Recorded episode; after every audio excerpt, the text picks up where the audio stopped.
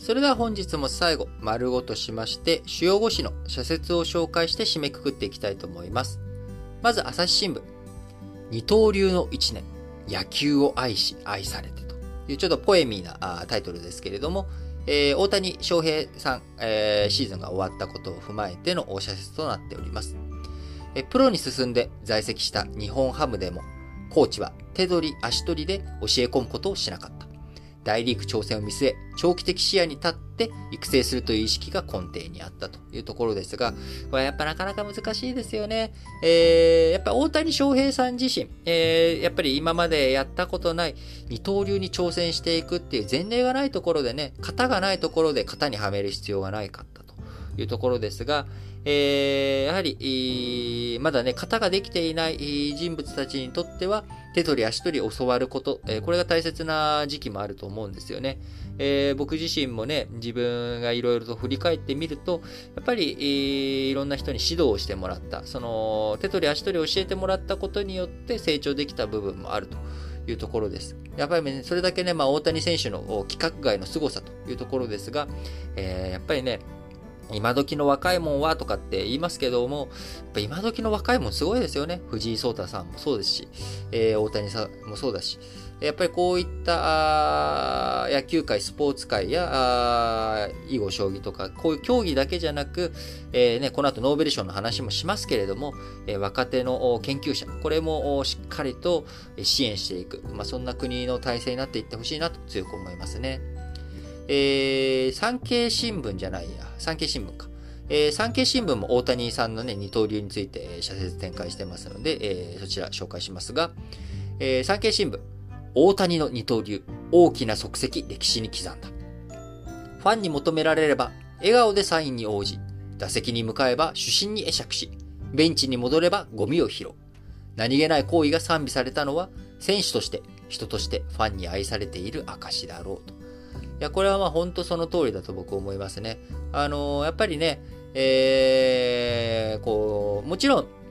あの、ヒール的なね、えー、悪役的な人気の選手とかもねい、いることで全然問題ないと思うんですが、まあ、大谷さんの場合は本当に、まあ、ベイビーフェイスということも相まって、やっぱこう、ヒーローとしてね、えー、これぞ理想のヒーロー像みたいなあ人物。として、えー、描かれていますけれども、本当に漫画の世界でもこんなキャラ描いたらですね、えー、誰か漫画家の方がツイートしてましたけど、こんなのを書いたらですね、編集者にバカかお前はと。こんなことありえない、ありえなさすぎるだろうと。いくら漫画でもダメだって言われると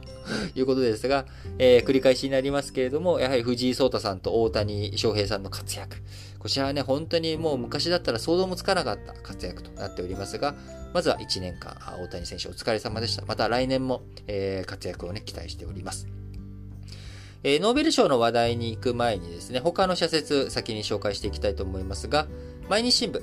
教員の残業をめぐる判決、給与制度の見直しが急務だということで、えー、今ね、残業代、教員の残業代4%、こちらは支給ということになって、えー、それでも一律終わりみたいな感じになってますが、この4%の根拠になっているのも、1970年代とかね、すごい前の、えー、時に、これぐらいの残業があるから最初から入れとけっていう状態になってるけど、今現状、そんなもんで残業は済んでいない。現状に見合っていないよねと。いうこと。まあ、これに対する、えー、判決のね、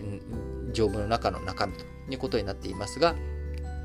男性の勤務実態に照らして請求は棄却されたが、判決は教員の給与体系を定めた教職員給与特別措置法について、もはや現場の実情に適合していないのではないかと指摘したということで、まあ、法的なね、修正、えー、今後期待されるところかなと思います。えー、毎日新聞、えー、ノーベル賞の話題を取り上げてなくてのもう一本が、衆院選31日投票、国会軽視も争点になるということで、丸一で軽くお伝えをしましたけれども、衆議院選挙の関係ですね、毎日新聞。憲法の趣旨に反するとの指摘もある任期満了後の投票となったのは、自民党が総裁選を行っていた事情による。総裁選を前倒ししていれば、国会での審議時間を確保する余裕ができたはずだ。まあそういうことですな。えー、読売新聞、トヨタ不正車検、制度の信頼が揺らぎかねない。業界全体でも車検などを担う整備士の不足という構造的な問題を抱えている。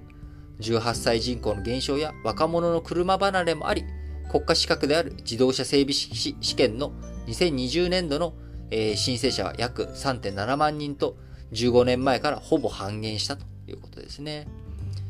えー、そして、えー、日経新聞、経済回復阻む資源高に警戒を。日本も無関係ではない。混沌は首都圏で電力需給の逼迫が予想されており、LNG 高騰が続けば混乱を招きかねない。政府は LNG と電力供給力の確保に万全を期さなければならないということです。えー、最後ですね、えー、毎日新聞以外の4紙に、えー、真鍋さんのノーベル賞受賞についての社説です。えー、朝日新聞、真鍋さん受賞、温暖化の危機感新たに。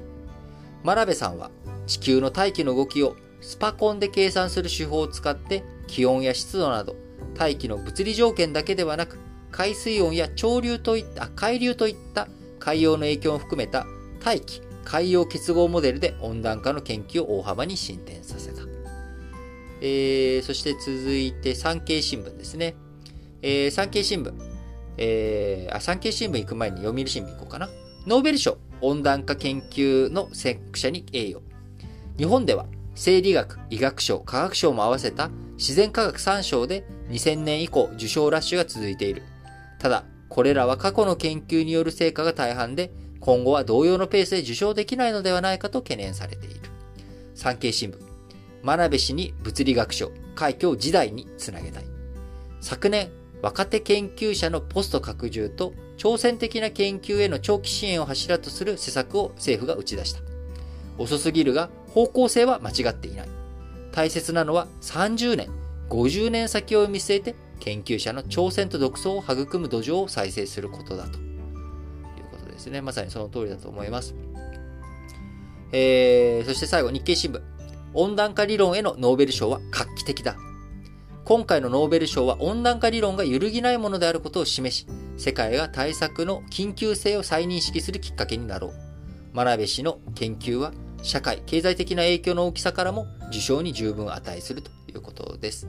やっぱりね、あの、物理学賞っていうと、なんとなくやっぱり宇宙分野とか、あこういったところがね、えー、非常に注目されるところ。固体物理学、素粒子物理学、天文学関連。こういったものがね、ノーベル物理学賞限られていると。まあ、日本もね、素粒子関係、えー、強かったわけですけれども、物理学、固体物理学とかね、えー、こういったところで、えー、こう気象関係、えー、のベースとなる、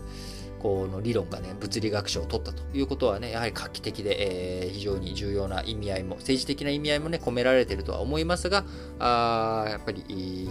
えー、マラベス氏の今回の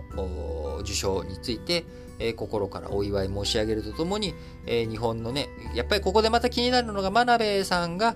やっぱりアメリカで研究をして、えその成果、大半をね、え研究活動アメリカで過ごされたというところ、やっぱり日本の、日本出身、日本人であることは僕、真鍋さん間違いないと思いますが、国籍はね、もう、え日本国籍離脱して米国籍ということでもありますから、まあ、そういったところを考えていくと、今後やはり日本でどれだけ、え、今後の研究者が生まれてくるのか、どういうふうになっていくのかというところ、えー、国、政府だけじゃなく企業もね、あの、企業研究から生まれて、えー、ノーベル賞を受賞した成果もある、あるわけですから、こういった日本の産官学、三連携でどういうふうに、えー、しっかりと研究者、技術者を養っていくって、養っていくってなんかちょっと言葉上からっぽくてあれですけれども、土壌をね、育んでいくのかが非常に重要だなと思っております。はい。えー、ということでですね、今日も新聞解説ながら聞きをやっていきましたが、あ最後にお知らせ、番組からのお知らせです。えー、ラジオ歴史小話、ラジ歴ではですね、えー、皆様からのメッセージ、えー、疑問、質問、応援コメント、こういったものをお待ちしております。え、応援コメント、メッセージ、質問、こちらについてはですね、え、各エピソードの、エピソードの説明欄のところに URL 貼ってございますので、こちらをぜひクリックしてですね、皆さんからの、応援コメントや、え、質問、こういったものを投稿していただければと思います。えー、新聞解説ながら聞きということでやっておりますけれども、やはり皆さんからのそういったメッセージをね、え受け取ることによって、まあ、励みになっていきますので、ぜひともどうぞよろしくお願いいたします。それでは、皆さん、今日も元気に、いってらっしゃい